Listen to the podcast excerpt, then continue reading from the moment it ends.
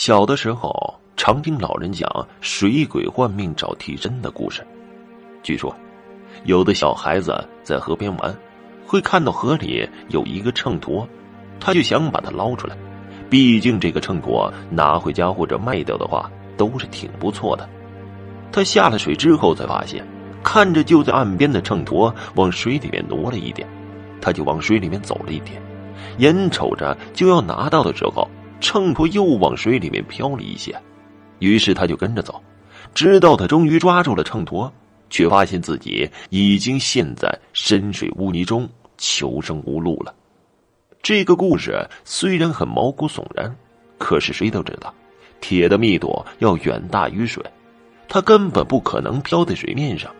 然而事实就是这样，凡是水鬼换命，水面上总是会漂浮着一些不可思议的东西，比如秤砣。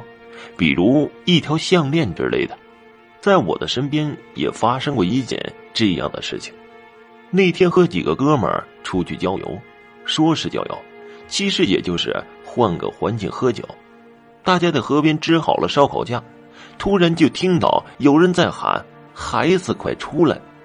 大家赶紧往河边跑，就看见朋友家的孩子被朋友一把从水里面拽了出来。这水已经漫到孩子的腰部了，大家就问孩子：“你到水里干什么去了？”